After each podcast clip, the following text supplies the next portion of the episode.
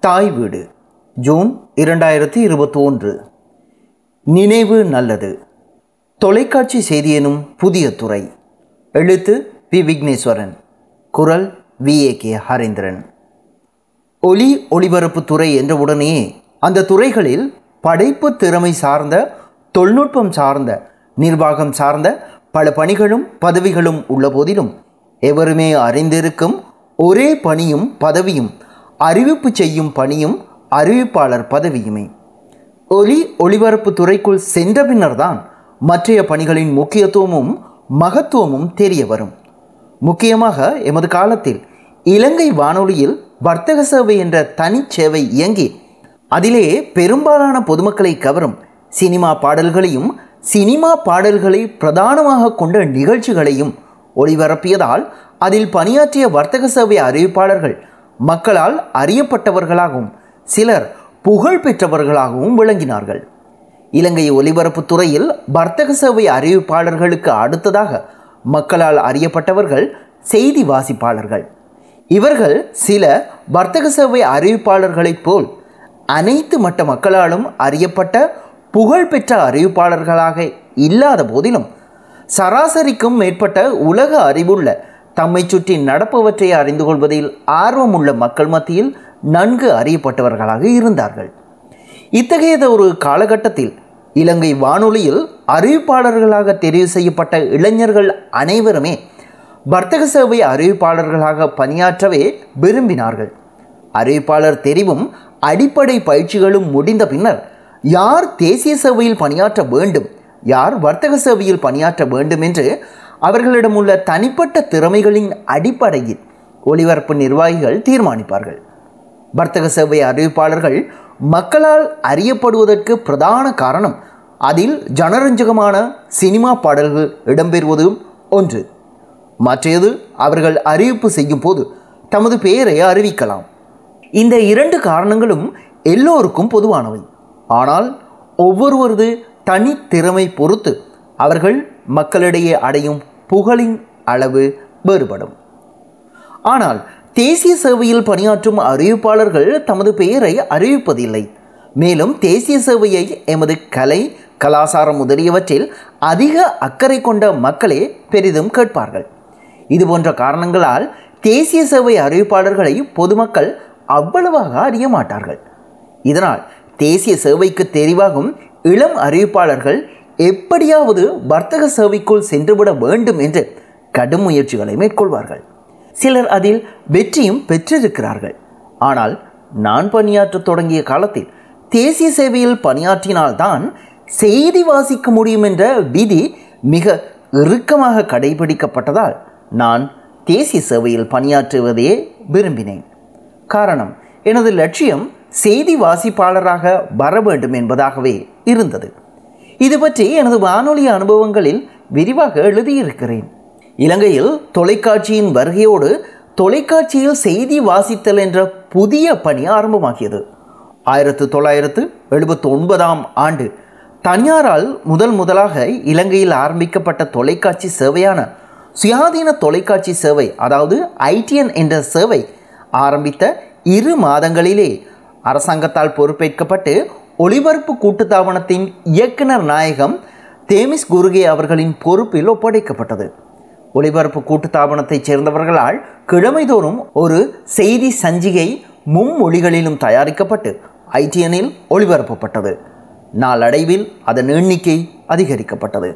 முதலில் கமலா தம்பிராஜாவும் தொடர்ந்து மனோகரி சதாசிவமும் இவர்களைத் தொடர்ந்து பி என் மதியழகனும் ஐடிஎன் தொலைக்காட்சியில் தோன்றி செய்திகளை வாசித்தார்கள். இதுதான் இலங்கையில் தொலைக்காட்சி தமிழ் செய்தி வாசிப்பின் ஆரம்பம். பின்னர் ஆயிரத்து தொள்ளாயிரத்து எண்பத்தி இரண்டாம் ஆண்டு ரூபவாகினி ஆரம்பிக்கப்பட்ட போது மேற்கூறிய மூவருடன் எஸ். விஸ்வநாதனும் சேர்ந்து ரூபவாகினியில் செய்தி வாசிக்கத் தொடங்கினார்கள். இவர்கள் எல்லோருமே வானொலியில் அறிவிப்பாளர்களாக பணியாற்றி கொண்டிருந்ததால் இவர்களை தெரிவு செய்யும் போது இவர்களது வாசிப்பு பற்றிய தெரிவாக அது இருந்திருக்க முடியாது. தொலைக்காட்சி ஊடகம் என்றபடியினால் அவர்களின் தோற்ற தெரிவாகவே அது இருந்திருக்க முடியும். அப்போது செய்தி வாசிப்பாளர்களை தெரிவு செய்தவர்களுக்கும் அது புதிய விடயம் என்பதால் தொலைக்காட்சி என்பது மக்கள் பார்க்கும் ஊடகம். அதில் தோன்றுவதற்கு அழகு தேவை என்ற அடிப்படை அறிவு தவிர தொலைக்காட்சி செய்தி வாசிப்பு பற்றிய வேறு அறிவு இருந்திருக்க முடியாது.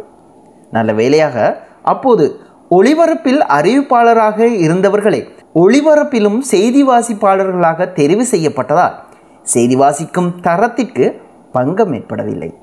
வெளியிலிருந்தும் விண்ணப்பங்கள் கோரப்பட்டிருந்தால் தொலைக்காட்சி செய்தி வாசிப்பில் பாரதூரமான விளைவுகள் ஏற்பட்டு இருக்கும் என்பது எனது கருத்து. ஆனால் வெகு விரைவிலேயே அப்போது தொலைக்காட்சியை சேர்ந்தவர்களுக்கு அளிக்கப்பட்ட பல்வேறு பயிற்சிகளின் காரணமாக தொலைக்காட்சி பற்றிய அறிவும் விழிப்புணர்வும் ஏற்பட்டு விட்டதால் தெரிவுகளை மேற்கொள்ளும் அதிகார மட்டத்தில் உள்ளவர்கள் தொலைக்காட்சியில் தோன்றுபவர்களை தெரிவு செய்யும் அணுகுமுறையும் மாற்றமடைய தொடங்கியது. தொலைக்காட்சியில் செய்தி வாசிப்பென்பது ஒரு உத்தியோகபூர்வ செயற்பாடு. அதில் சொல்லப்படுகின்ற செய்திகள் பூரணமாக மக்களின் அறிவை சென்றடைய வேண்டுமானால் அவர்களின் கவனம் செய்திகள் அல்லாத பிற விடயங்களில் செல்வதை தவிர்க்க வேண்டும். வானொலியில் ஒருவர் செய்தியை கேட்க வேண்டுமாயின் அவர் அறிவிப்பாளரின் குரலை உற்று கேட்டால் போதுமானது. மூளை தானாகவே கேட்பவரது கவனத்தை அந்த ஒலியில் குவிக்கும். வேறு புற தொந்தரவுகள் இல்லாத விடத்து கேட்பவர் கண்களை மூடிக்கொண்டே முழுமையாக செய்திகளை உள்வாங்க முடியும். ஆனால் தொலைக்காட்சியில் நேயர்கள் செய்திகளை பார்க்கவும் கேட்கவும் வேண்டும். பார்ப்பவரது கவனத்தை திசை திருப்பும் பல விடயங்கள் அதில் இடம்பெறும். ஒரு சுலபமான உதாரணத்தை சொல்வதானால் முக்கியஸ்தர் ஒருவரின் இறப்புக்கு இறுதி மரியாதையை செலுத்த ஒரு பிரமுகர் செல்வதாக செய்தியில் காட்டப்படுகின்றது என்று வைத்துக்கொள்வோம். அந்த பிரமுகர் அங்கு சென்று என்ன செய்கிறார் என்பதையே அனைவரும் பார்ப்பார்கள் என்று சொல்ல முடியாது. அந்த பிரமுகரோடு செல்லும் கூட்டத்தில் அல்லது அங்கு குழுமியிருக்கும் மக்கள் கூட்டத்தில் எமக்கு தெரிந்தவர் ஒருவர் நின்று விட்டால் அல்லது ஒரு பிரபலமான நடிகர் நின்று விட்டால் நாம் இயல்பாகவே பிரமுகரை விட்டுவிட்டு எமக்கு தெரிந்தவரில் அல்லது நடிகரில் எமது கவனத்தை செலுத்துவோம். தொலைக்காட்சி செய்தியில் மக்கள் எதை பார்க்க வேண்டும் என்று செய்தி தயாரிப்பாளர்கள் நினைக்கிறார்களோ அதைத்தான் மக்களும் பார்ப்பார்கள் என்று சொல்ல முடியாது.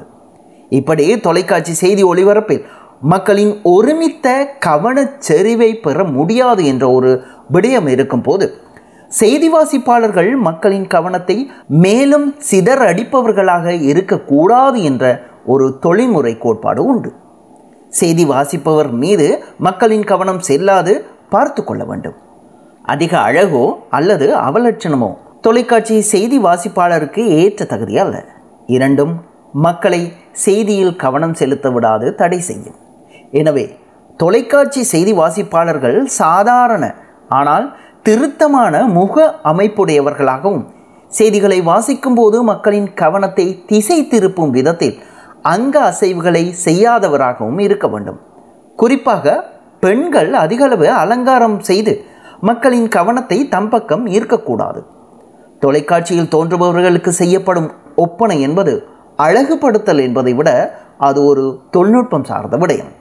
முகத்தை சுத்தமாக துடைத்து ஒரு மெல்லிய பூச்சு பூசுவார்கள். இதற்கான காரணம் முகத்தில் எண்ணெய் பதம் அதிகம் இருந்தால் கலேகத்தில் அவர்கள் மீது பாய்ச்சப்படும் ஒளி அதில் பட்டு தெரித்து தானியங்கி இலத்திரனியல் கேமராக்கள் அந்த ஒளித்தெரிப்பை மட்டுப்படுத்த விளையும் போது அதிலிருந்து வரும் பிம்பங்கள் தரமற்றவையாக போய்விடும். இதுவே தொலைக்காட்சியில் ஒப்பனை என்று சொல்லப்படும் செயற்பாட்டுக்குரிய பிரதான காரணம்.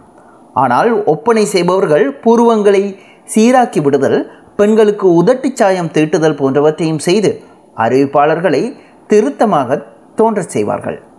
இந்திய தொலைக்காட்சி ஊடகங்களில் இப்பொழுது தொழில்முறையான அணுகுமுறை கடைபிடிக்கப்பட்டாலும் ஆரம்ப நாட்களில் பெண் செய்தி வாசிப்பாளர்கள் விதவிதமான சேலைகளை அணிந்து மிக அதிகமான முக ஒப்பனை செய்து காதில் ஜிமிக்கு போன்றவற்றை அணிந்து சிலர் பூச்சூடி புதுப்பெண் போன்ற அலங்காரங்களுடன் செய்தி வாசித்தார்கள். அது மட்டுமல்ல தாம் செய்தி வாசிக்கும் போது தமது ஒப்பனை நகை முதலியவற்றை பார்க்கவே மக்கள் செய்தி பார்ப்பதாக பெருமைப்பட்டு கொண்டார்கள். மக்கள் இவர்கள் செய்தியில் என்ன சொன்னார்கள் என்பதில் கவனம் செலுத்தி இருக்க மாட்டார்கள் என்பதே உண்மை. இந்தியாவில் தொலைக்காட்சி வந்ததும் அதை சினிமாவுக்கு அடுத்த ஒரு சாதனமாக கருதி மக்களை கவர்ச்சியால் ஈர்க்க வேண்டும் என்ற அணுகுமுறையே இருந்தது. ஆனால் ஆரம்ப காலம் முதல் இலங்கை ஒலிபரப்பு அக்கலையில் உலகின் முன்னோடியாக திகழும் இங்கிலாந்தின் பிபிசியின் ஒலிபரப்பு விதியையே மிக கண்டிப்பாக கடைபிடித்து ஒளிபரப்பு துறையில் ஒரு கௌரவமான நிலையில் இருந்தது. பின்னர் ஒளிபரப்பு ஆரம்பமானதும் சர்வதேச ஒளிபரப்பு நியமனங்களை கடைபிடிப்பதில் மிகுந்த கண்டிப்பும் கட்டுப்பாடும் பேணப்பட்டது. மேலை நாடுகளில் அப்போது தொலைக்காட்சியில் தோன்றும் செய்தி வாசிப்பாளர்கள் ஆண்களாயினும் பெண்களாயினும் தொழில்முறை உடையாகிய சூட் என்ற ஆடையை அணிந்தார்கள். ரூபாயினியில் அந்த மேல்நாட்டு உடையை அணியாமல் ஆண் அறிவிப்பாளர்களுக்கு சிங்கள அரசியல்வாதிகள் தமது தேசிய உடையாக அணியும் ஒரு இஞ்சி அளவில் கழுத்து பட்டி வைத்து நேஷனல் என்று சொல்லப்படுகின்ற ஷர்ட்டை கோத்தைக்கும் தடித்த துணியில் தைத்து அணியச் சொன்னார்கள். அதுவும் ஒளித்தெரிப்பை அதிக அளவில் ஏற்படுத்தும் மின்னிறங்களில் இல்லாமல் மண் நிறத்தில் இருக்க வேண்டும். அதேபோல் பெண் அறிவிப்பாளர்கள் விதவிதமான புடவை உடுத்தி மக்களை கவராமல் அவர்களுக்கும் மண்ணிறத்திலான புடவை சீருடை போன்று வழங்கப்பட்டது. அது பாடசாலைகளில் சீருடை அணிவது போன்று சமத்துவத்தை பேணும் நடவடிக்கையாக அமைந்தது.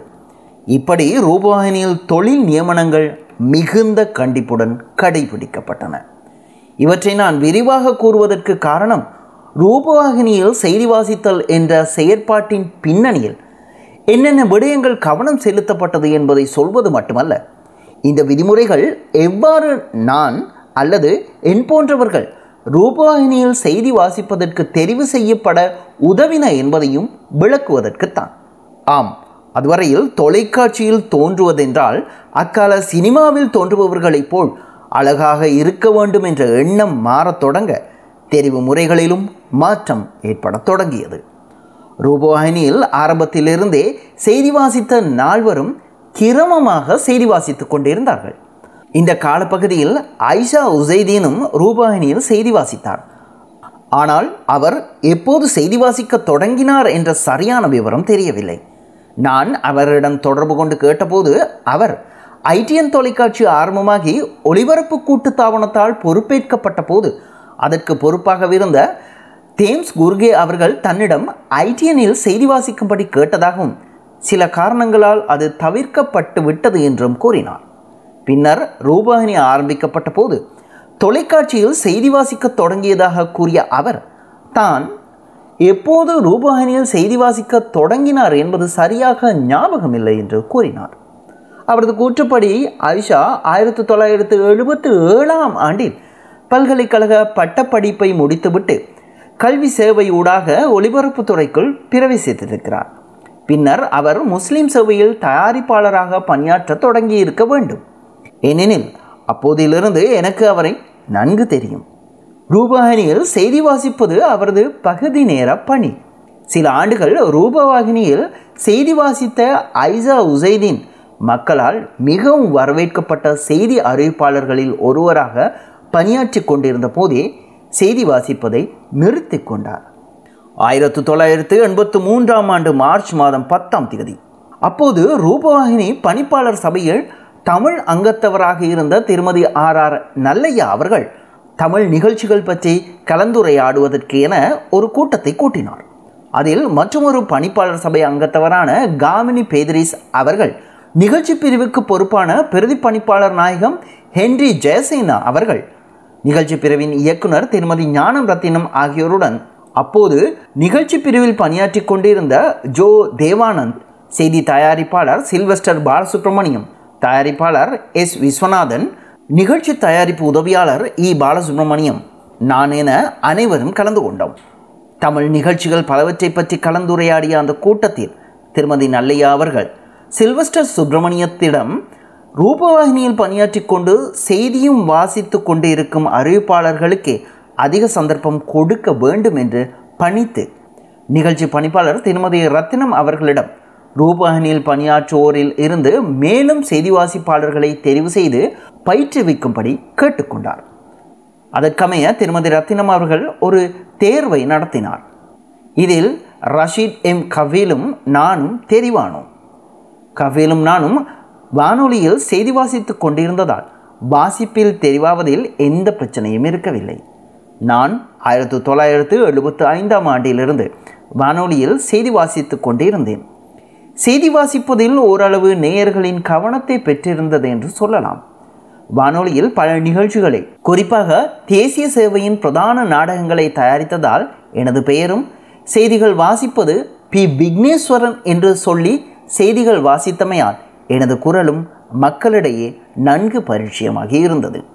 கஃபீலும் நல்ல குரல் வளமுடையவராக இருந்தார். அவர் வானொலியில் எப்போது செய்தி வாசிக்க தொடங்கினார் என்பது எனக்கு நினைவில்லை. ஆனால் நிச்சயமாக எனக்கு பின்னர்தான் வாசிக்க தொடங்கினார் என்பது தெரியும். நாம் இருவரும் ஆயிரத்து தொள்ளாயிரத்து எண்பத்து மூன்றாம் ஆண்டு மே மாதத்திலிருந்து ரூபானியில் செய்தி வாசிக்க தொடங்கினோம். நானும் கஃபீலும் தொலைக்காட்சி செய்தி வாசிக்க தொடங்கியதை அடுத்து ஆயிரத்து தொள்ளாயிரத்து எழுபத்து ஐந்தாம் ஆண்டு ஜெயந்திமாலா அருட்செல்வநாயகமும் விமலேஸ்வரி இந்திரனும் செய்தி வாசிப்பதற்கு தெரிவானார்கள். விமலேஸ்வரி இந்திரன் ஆயிரத்து தொள்ளாயிரத்து எழுபதாம் ஆண்டு என்னுடன் பகுதி நேர அறிவிப்பாளராக தேசிய சேவையில் பணியாற்ற தொடங்கினார். அவர் கிரமமாக பணியாற்றாவிட்டாலும் அவ்வப்போது தனது அறிவிப்பாளர் பணியை செய்து கொண்டிருந்தார். ரூபவாகினியில் செய்தி வாசிப்பதற்கு தெரிவான அவர் சில நாட்கள் பயிற்சிக்கு வந்துவிட்டு அதனை நிறுத்தி கொண்டார். ஜெயந்திமாலா இலங்கை ஒலிபரப்பு கூட்டுத்தாபனத்தின் கல்வி சேவையில் பணிக்கு சேர்ந்தார். ரூபவாகினியிலும் கல்வி சேவை நிகழ்ச்சிகளில் தோன்றியவர். இவரை செய்தி வாசிப்பாளராக தெரிவு செய்வதற்கான முயற்சிகளை மேற்கொண்டவர். அப்போது கல்வி சேவை இயக்குநராக பணியாற்றி கொண்டிருந்த பியதாச ரத்னசிங் அவர்கள். அவர் பின்னர் பொது நிகழ்ச்சி பிரிவின் பணிப்பாளர் நாயகமாகவும் பணியாற்றினார். பியதாச ரத்னசிங்கவும் நானும் நிகழ்ச்சி உதவி தயாரிப்பாளர்களாக இலங்கை ஒலிபரப்பு கூட்டுத்தாபனத்தில் பணியாற்றினோம். அவர் ஆயிரத்து தொள்ளாயிரத்து அறுபத்து ஒன்பதாம் ஆண்டிலும் நான் ஆயிரத்து தொள்ளாயிரத்து எழுபதாம் ஆண்டிலும் ஒலிபரப்பு கூட்டுத்தாபனத்தில் இணைந்தோம். நான் இங்கு குறிப்பிடும் செய்தி வாசிப்பாளர்கள் எல்லோருமே ரூபவாகினியின் ஆரம்பத்தில் பணியாற்றியவர்கள். பின்னர் பலர் செய்தி வாசித்தார்கள். அது பற்றிய சரியான விவரங்கள் எனக்கு தெரியாது அல்லது நினைவில் இல்லை. வானொலியில் செய்தி வாசிப்பதற்கும் தொலைக்காட்சியில் செய்தி வாசிப்பதற்கும் வேறுபாடுகள் நிறையவே இருக்கின்றன. வானொலியில் செய்தி வாசிப்பது என்பது மிகவும் மகிழ்ச்சியும் திருப்தியும் தரும் ஒரு விடயம். செய்தி ஆசிரியரிடமிருந்து பிரதியை பெற்று சந்தேகங்களை நிவர்த்தி செய்து வேண்டுமானால் வசன அமைப்பில் அல்லது சொற்பிரயோகங்களில் தேவையான திருத்தங்கள் அல்லது மாற்றங்களை செய்து சொல்லப்பட்டிருக்கும் விடயத்தை நேயர்கள் மிகச்சரியாக புரிந்து கொள்ளத்தக்க வகையில் சொற்கூட்டங்களை பிரித்து கோடிட்டு கொண்டு சென்று கலையகத்தில் அமர்ந்தால் செய்தி வாசிப்பவரும் ஒளிவாங்கியும் மட்டும்தான். வேறு எவ்வித கவனச்சிதறலும் இருக்காது. அந்த பத்து நிமிடங்களும் செய்தி வாசிப்பவருக்கே உரியது. மிகவும் அனுபவித்து வாசித்துவிட்டு வரலாம். எப்போதாவது தான் மிக முக்கியமான பிந்திய செய்திகள் எதையேனும் கொடுப்பதற்காக வரும் செய்தி ஆசிரியரால் வாசிப்பவரின் கவனம் கலைக்கப்படும். ஆனால் தொலைக்காட்சியில் அப்படி அல்ல. தொலைக்காட்சியில் செய்திகளை வாசிப்பதை விட அவற்றை சொல்லுதல் வேண்டும். முன்னால் இருக்கும் ஒருவருக்கு செய்திகளை சொல்லுவது போன்று வாசிக்க வேண்டும். அதற்காக வாசிக்கும் துணியை மிகவும் குறைத்து விடவும் கூடாது. தொனியை குறைத்தால் பார்வையாளர்களின் கவனத்தை இழக்க வேண்டி ஏற்படலாம். மேடையில் பேசுவதற்கும் வானொலியில் பேசுவதற்கும் தொலைக்காட்சியில் பேசுவதற்கும் இடையே மிகுந்த வேறுபாடு உண்டு. வானொலி தொலைக்காட்சியில் அறிவிப்பு செய்வதற்கும் செய்தி வாசிப்பதற்கும் இடையே தொனி வேறுபாடு உண்டு. இந்த தொனியின் அளவு பார்வையாளர்களை ஈர்த்து வைத்திருப்பதற்கு மிகவும் அவசியமானது. தொனியின் அளவு இருக்க வேண்டியதை விட அதிகமானால் நேயர்களுக்கு பார்வையாளர்களுக்கு எரிச்சல் ஏற்படக்கூடும். வேண்டிய அளவை விட குறைந்தாலும் நேயர்களின் பார்வையாளர்களின் கவனத்தை ஈர்த்து வைத்திருக்க முடியாது. இவை பற்றிய ஆழமான பயிற்சியும் அனுபவமுமே நல்ல அறிவிப்பாளர்களை செய்தி வாசிப்பாளர்களை உருவாக்குகின்றன. தொலைக்காட்சியில் செய்தி வாசிக்கும் போது வானொலியிலும் பார்க்க சற்று குறைவான துணியில் வாசிக்க வேண்டும். ஆனால் அப்படி வாசிக்கும் போது சொற்களை சரியானபடி கூட்டி உரிய இடங்களில் மூச்சு இடைவெளிகளை விட்டு வாசிக்கும் தன்மையில் பாதிப்பு ஏற்படும். வானொலி போல் சீராக வாசிக்க முடியாது. மேலும் காட்டப்படும் காட்சிகளுடன் பொருந்தும்படி வாசிக்க வேண்டும் என்பதால் வாசித்து கொண்டிருக்கும் போதே தயாரிப்பாளரின் கட்டளைகளுக்கு அமைய நிறுத்தியோ காத்திருந்தோ வாசிக்க வேண்டியிருக்கும். இதனால் வானொலியில் செய்தி வாசிப்பது போன்று தொடர்ச்சியான வாசிப்பாக அது இருக்காது. மேலும் தொலைக்காட்சியில் செய்தி வாசிக்கும் போது சற்று தூரத்தில் உள்ள கேமராவில் பொருத்தப்பட்டிருக்கும் டெலிப்ராம்ப்டர் என்ற கருவியில் எமது பிரதியை பார்த்து வாசிப்பதால் அது எமது கட்டுப்பாட்டுக்குள் இல்லாதது போன்றது ஒரு நிச்சயமற்ற அல்லது ஒரு பதற்றமான நிலையை ஏற்படுத்தும். ஏனெனில் அதில் வசனங்கள் ஒரு பேப்பரில் எழுதியிருப்பதைப் போல் இடது புறத்திலிருந்து வலது புறமாக சீரான வரிசையில் இருக்காது. திரையின் அளவு எழுத்தின் பருமன் என்பவற்றுக்கு ஏற்ப வசனங்கள் பொருத்தமற்ற இடங்களில் கூட முறிந்து அடுத்த வரிக்கு சென்றுவிடும். ஐடிஎனில் முதலில் செய்தி மஞ்சரி தயாரிக்கப்பட்ட போது டெலிப்ராம்ப்டர் கருவி இருக்கவில்லை. அறிவிப்பாளர்கள் மேசையில் உள்ள பெருதியை பார்த்தே வாசித்தார்கள். வசன முடிவில் மட்டும் கேமராவை நிமிர்ந்து பார்ப்பார்கள். இந்த நிலையே தான் ரூபவாகினியின் ஆரம்ப கட்டத்திலும் இருந்தது. அப்போது செய்தி வாசித்த பி. என். மதியழகன் கேமராவில் தோன்றி சொல்ல வேண்டிய செய்தியின் முதற் பகுதியை பாடமாக்கி கேமராவை பார்த்து சொன்னதால் பார்வையாளர்களின் கவனத்தை பெற்றார். எண்பத்து மூன்றாம் ஆண்டில் நான் செய்தி வாசிக்கத் தொடங்கிய போது ரூபவாகினியில் டெலிப்ரம்டர் அறிமுகமாகிவிட்டது. ஆனால் அந்த டெலிப்ரம்டர் தற்போது உள்ள தரத்தில் அமைந்ததல்ல. செய்தி வாசிப்பாளரின் மேசையில் வைத்திருக்கும் பிரதியை அவரின் தலைக்கு மேலாக உயரத்தில் வைக்கப்பட்டிருக்கும் கேமரா படம் பிடிக்கும். அந்த பிம்பம் அறிவிப்பாளரை படம் பிடிக்கும் கேமராவின் லென்ஸின் முன்னால் பொருத்தப்பட்டிருக்கும் கண்ணாடியில் பிரதிபலிக்குமாறு அனைத்தும் பொருத்தப்பட்டிருக்கும். ஒரு செய்திக்கு முன்னால் சொல்ல வேண்டிய அறிமுக வசனங்கள். ஒரு தாளின் நடுப்பகுதியில் இரண்டு இரண்டு இஞ்சு அளவு கொண்ட நீளத்தில் மேலிருந்து கீழாக அச்சிடப்பட்டிருக்கும். அவ்வாறு அச்சிட்டிருந்தால்தான் மேலே பிரதியை படம் பிடித்து கொண்டிருக்கும் கேமராவின் பார்வையில் அந்த வசனங்கள் பூரணமாக தெரியும். உதாரணமாக இன்று காலை மலையகத்தின் ரத்தினபுரி பகுதியில் ஏற்பட்ட வெள்ளப்பெருக்கால் பல வீடுகள் சேதமாகின. இப்படி எழுதியிருந்தால்தான் தலைக்கு மேலாக இருக்கும் கேமராவினால் அவற்றை பூரணமாக படம் பிடிக்க முடியும். செய்தி எழுதப்பட்ட தாள் மஞ்சள் நிறத்தில் இருக்கும். வெள்ளை தாளென்றால் ஒளி தெரிப்பு ஏற்பட்டு பிரதியை சரியாக படமாக்க முடியாது. இவ்வாறு எழுதப்பட்டிருக்கும் செய்தியை சீராக எழுதப்பட்ட வசனத்தை வாசிப்பது போல வாசிக்க வேண்டும். மேலும் இந்த முன் செய்தி நீண்டதாக இருப்பின் செய்தி வாசிப்பவரே பிரதியை தன் கைகளால் மேலே நகர்த்தி முழுவதையும் வாசிக்க வேண்டும். இத்தனை இடர்பாடுகளுக்கு இடையேதான் நாம் செய்திகளை சரியாக வாசித்தோம். செய்திகள் தொழிற்தரத்துடன் ஒளிபரப்பப்படுவதற்கு பலரது கடுமையான உழைப்பு அவசியம் என்றாலும் செய்தி வாசிப்பாளர்கள் தங்கு தடையின்றி சீராக வாசிப்பதற்கு உதவுவர்கள் செய்திகளை கலையகத்திலிருந்து நேரடியாக ஒளிபரப்புக்கு ஏற்றவாறு தயாரிக்கும் தயாரிப்பாளர்கள். வானொலி தொலைக்காட்சி ஊடகங்களின் செய்தி அறைகள் எப்பொழுதுமே பரபரப்பு நிறைந்ததாகவே இருக்கும். பலர் ஒன்று சேர்ந்து உழைப்பார்கள். வானொலியில் செய்தி தயாரிப்பாளர் என்ற ஒரு பதவி கிடையாது. ஆனால் தொலைக்காட்சியில் செய்திகள் தயாரிப்பு என்பது தொழில்நுட்ப ரீதியாக மிக நுட்பமான பணி என்பதால் தொலைக்காட்சி செய்தியை உரிய முறையில் தயாரித்து நேரடியாக ஒளிபரப்பும் பணியை தயாரிப்பாளர்கள் செய்வார்கள். மறைந்த சில்வஸ்டர் பாலசுப்ரமணியமும் மற்றும் அருணா செல்லத்துறையும் ரூபாயினியின் ஆரம்பகால தமிழ் தொலைக்காட்சி செய்தி தயாரிப்பாளர்கள். இவர்கள் இருவரில் சில்வஸ்டர் பாலசுப்ரமணியம் வர்த்தக சேவையில் அறிவிப்பாளராக பணியாற்றி கொண்டே ஆயிரத்தி தொள்ளாயிரத்து எழுபத்து ஒன்பதாம் ஆண்டு ஐடிஎன் ஆரம்பிக்கப்பட்டு அரசாங்கத்தால் பொறுப்பேற்கப்பட்ட காலத்திலிருந்து தொலைக்காட்சி செய்தி மஞ்சரி தயாரிக்கும் பணியை கவனித்தார். பின்னர் ரூபவாகினி ஆரம்பிக்கப்பட்ட போது அங்கு செய்தி தயாரிப்பாளர்களில் ஒருவராக பொறுப்பேற்றார். ஐடிஎன் தொலைக்காட்சியில் செய்தி தயாரிப்பாளர் என்பவர் ஒருங்கிணைப்பாளர் மட்டுமே. தொழில்நுட்ப ரீதியான தயாரிப்பை முற்று முழுதாக தொழில்நுட்பவியலாளர்கள் மாத்திரமே கையாண்டார்கள். அப்போது ஐடிஎனுக்கு என்று தொழில் தரம் மிக்க கலையகம் இருக்கவில்லை. ஒளிபரப்பு கூட்டுத்தவனத்தின் பயிற்சி நிலையத்தின் கலையகம் ஒன்றில் ஒரு கேமராவால் துண்டு துண்டாக படம் பிடித்து செய்தி படங்களின் பின்னால் தனித்தனியாக வாசித்து அனைத்தையும் எடிட்டிங் மூலம் ஒருங்கிணைப்பதே ஐடிஎனின் தயாரிப்பு முறையாக இருந்தது. ஆனால் ரூபாகனியில் அப்படியல்ல. அங்கு மேற்கொள்ளப்பட்டது சர்வதேச தரத்திலான பூரணமான தயாரிப்பு முறை. செய்தி ஒளிபரப்பை அதற்கு வேண்டிய தொழில்நுட்பவியலாளர்களின் துணையுடன் ஆரம்பத்திலிருந்து முடிவு வரை நேரடி ஒளிபரப்பாக இயக்குவது தயாரிப்பாளரின் பணி.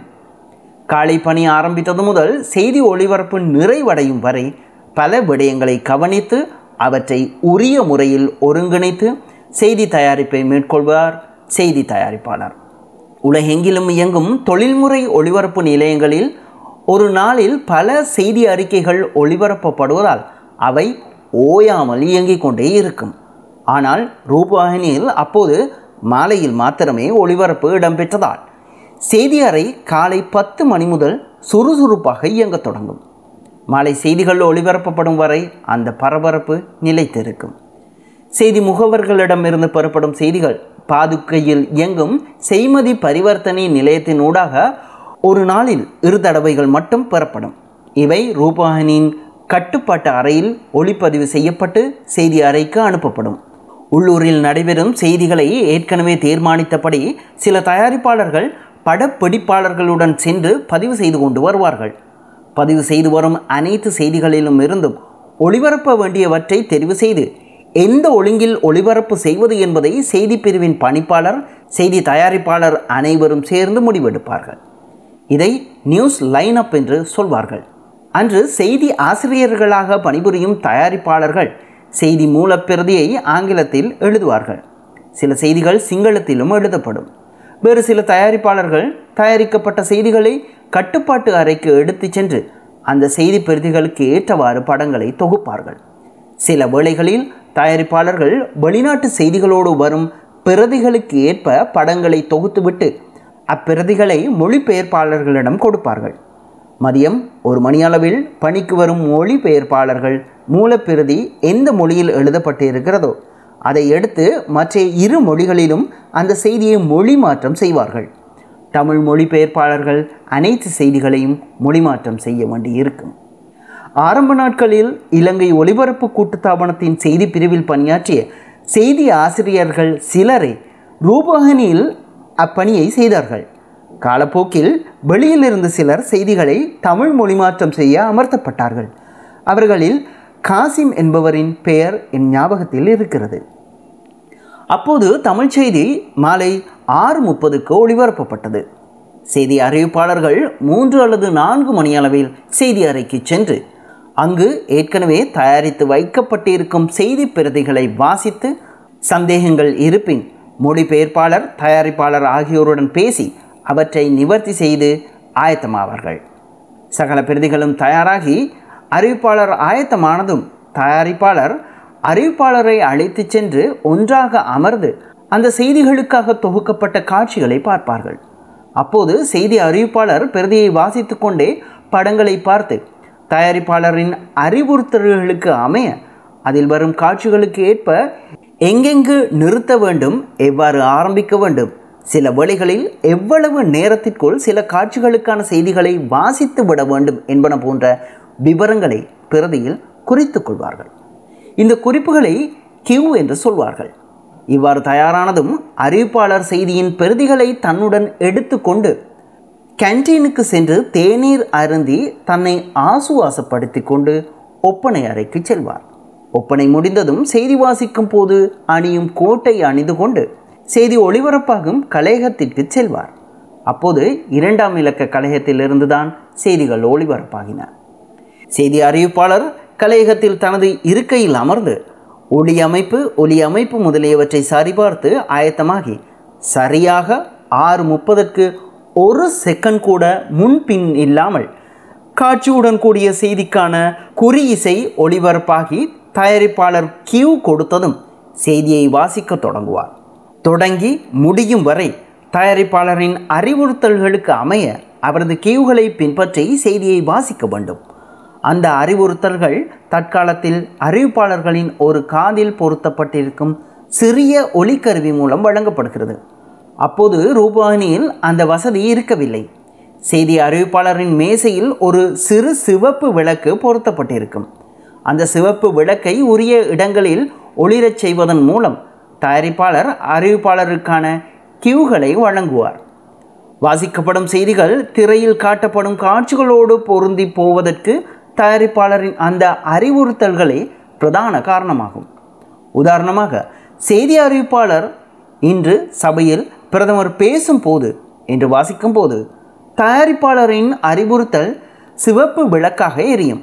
உடனே செய்தி அறிவிப்பாளர் வாசிப்பதை நிறுத்த பிரதமரின் பேச்சு பார்வையாளர்களுக்கு கேட்கும்.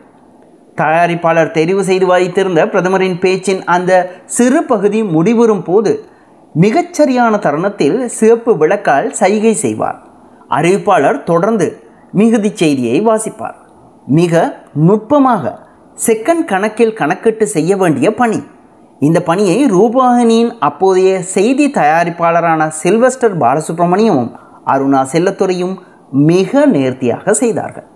அந்த இரண்டு தயாரிப்பாளர்களும் தமிழ் செய்திகளை இயக்குவதோடு அவ்வப்போது ஆங்கில செய்திகளையும் இயக்குவார்கள். அப்போதெல்லாம் செய்தி முடிவடைந்ததும் ஆங்கில செய்தி அறிவிப்பாளர்கள் இவர்களை மனதார பாராட்டுவதை பார்த்திருக்கிறேன். வானொலியில் செய்தி வாசிப்பது போல் அல்லாமல் அறிவிப்பாளர்கள் தயாரிப்பாளர்களின் அறிவுறுத்தல்களை சரியான வகையில் பின்பற்றுவதால் செய்தியின் முன் அறிவிப்புகளை அதாவது இன்ட்ரோக்களை கேமராவை நோக்கியவாறு சொல்வதற்காக செய்தி பிரதியை டெலிப்ராம்டர் கேமராவில் சரியாக விழும்படி மேல் நோக்கி நகர்த்தல் போன்ற பலவற்றை செய்து கொண்டு முகத்தில் எவ்வித பதற்றத்தையும் காட்டாமல் தோற்றமளிக்க வேண்டும். வானொலியில் செய்தி வாசிக்கும் போது ஒளி தெளிவாக நாம் வாயை சரியான விதத்தில் திறந்து மூடி சீராக வாசிக்கலாம். ஆனால் தொலைக்காட்சியில் அப்படி வாசிக்க முடியாது. இவ்வளவு சிரமங்களோடு செய்திகளை வாசித்தாலும் இறுதியில் மக்களிடமிருந்து கிடைக்கும் அங்கீகாரம் அந்த சிரமங்களை சகித்து கொள்ளும் மனப்பாங்கை தருகிறது. ரூபவாகினியில் செய்தி வாசித்த அனைவருமே நாடறிந்த அறிவிப்பாளர்களாக திகழ்ந்தார்கள். நான் வானொலியில் செய்தி வாசித்த போது குரலால் மட்டுமே அறியப்பட்டவனாக இருந்தேன். ரூபவாகினியில் வாசிக்கத் தொடங்கியதும் இலங்கையில் தொலைக்காட்சி ரசிகர்கள் அனைவரும் அறிந்த அறிவிப்பாளரானேன். நான் பல தடவைகள் குறிப்பிட்டது போல ரூபவாகினியின் ஒரே ஒளிபரப்பை நாட்டில் உள்ள அனைவரும் பார்த்தமையால் தமிழ் நிகழ்ச்சிகளையும் அறிவிப்பாளர்களையும் நாட்டின் சகல மக்களும் அறிந்து கொண்டார்கள். நான் கமுதாவு போன்ற அரச நிகழ்ச்சிகளின் நேர்முக வர்ணனைக்கோ அல்லது வேறு தயாரிப்பு பணிக்கோ தமிழர் பகுதிகளுக்கு அல்லாத பகுதிகளுக்கு செல்லும் போதெல்லாம் அங்கு வாழும் மக்கள் என்னை சூழ்ந்து எனது பெயரை சொல்லி அழைத்து அன்பாக பேசுவார்கள். இது ரூபானியில் செய்தி வாசித்த அனைத்து அறிவிப்பாளர்களுக்கும் அப்போது கிடைத்த அனுபவம். நான் இலங்கையில் தொலைக்காட்சியில் செய்தி வாசித்து முப்பது வருடங்களுக்கு மேலாகிவிட்டது. இப்போது இளையவர்களாக சிறுவர்களாக இருந்தவர்கள் என்னை இப்போது இலங்கையிலும் வெவ்வேறு நாடுகளிலும் காணும்போது தாம் தினசரி ரூபானி செய்திகளை பார்த்ததாகவும் இன்று யார் செய்தி வாசிப்பார்கள் என்று தம்முடைய போட்டி போட்டுக்கொண்டு தொலைக்காட்சியின் முன்பாக ஆவலுடன் காத்திருந்து செய்திகளை பார்த்ததாக தமது இளமைக்கால நினைவுகளை மீட்டு சந்தோஷப்படும் போது எனக்கும் மிகுந்த மகிழ்ச்சி அளிக்கிறது.